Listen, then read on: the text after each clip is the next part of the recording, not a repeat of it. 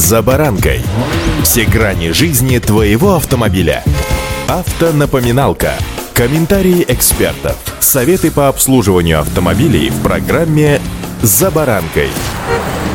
Автомобильные права продлят на три года. Кого же коснется данный бонус? С вами «За баранкой» Александр Карпов. Здравствуйте. Автомобильные факты.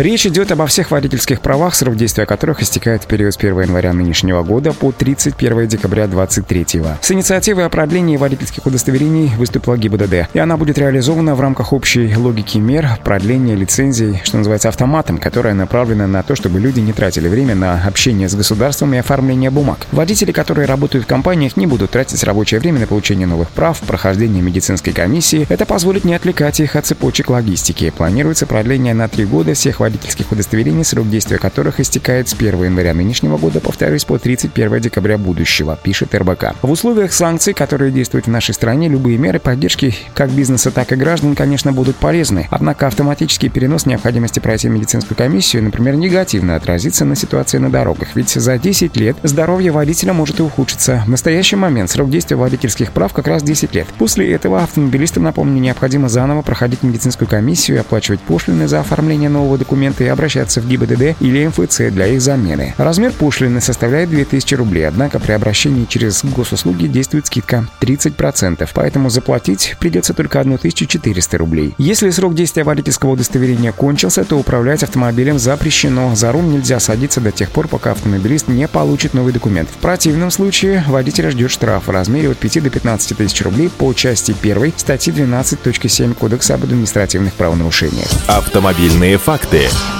Хочу напомнить и список документов, необходимых для замены водительских прав. Он во многом зависит от причины переоформления документа. Базовый набор для получения водительского удостоверения по истечении срока действия выглядит вот так. Паспорт гражданина или документ его заменяющий, заявление о выдаче водительского удостоверения, старое водительское удостоверение и медицинская справка. Напомню, что 1 марта нынешнего года вступил в силу приказ Минздрава, который установил новый порядок обязательного медицинского осмотра водителей для получения прав. Отдельным категориям водителей для получения медицинской справки потребуется сдать анализ Требования касаются прежде всего водителей, которых ранее лишали удостоверения за управление автомобилем в состоянии алкогольного опьянения, а также они отказались от медосвидетельствования или имеют судимости за совершение ДТП в нетрезвом виде. Сдать кровь для установления возможного регулярного употребления алкоголя и мочу для выявления психоактивных веществ потребуется и тем, кто ранее дважды садился за руль пьяным. Также на обязательные анализы направить водителей, имеющих признаки таких заболеваний, как алкоголизм и наркомания. Врач может определить их наличие по внешним особенностям, например, руки в следах от уколов, а уж потом принять решение о необходимости проведения исследования. Я не думаю, что в данном случае я открыл для вас что-то новое, но, как говорится, повторение мать учения. Удачи! За баранкой.